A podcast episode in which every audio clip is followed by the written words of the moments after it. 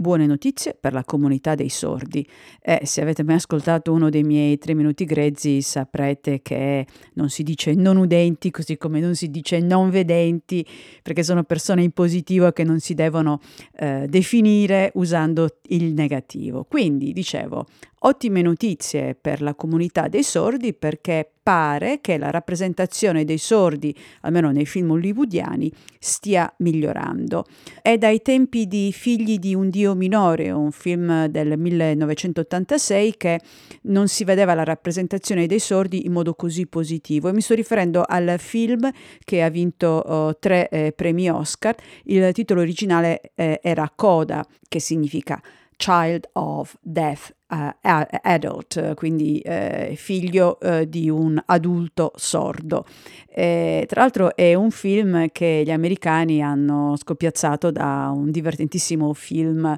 uh, francese, La famiglia Bellier, che è del 2014 eh, che aveva esattamente la stessa trama. Eh, sì, eh, è stata condotta un, un'indagine, un sondaggio, sempre tra la comunità dei sordi degli Stati Uniti, e, e questi hanno detto che effettivamente si sentono maggiormente eh, rappresentati e non sempre in negativo. Diciamo che eh, siamo lontano dal momento in cui eh, le persone eh, con una disabilità uh, verranno uh, incluse in modo naturale eh, senza bisogno che siano lì per parlare della loro disabilità. Mm, già si vede qualche volta nelle serie, sempre statunitensi, eh, non mi ricordo quale serie, ma c'è una analista eh, che lavora al computer o che fa le analisi nel laboratorio, questi qua di gente che muore ammazzata e che bisogna scoprire chi è il colpevole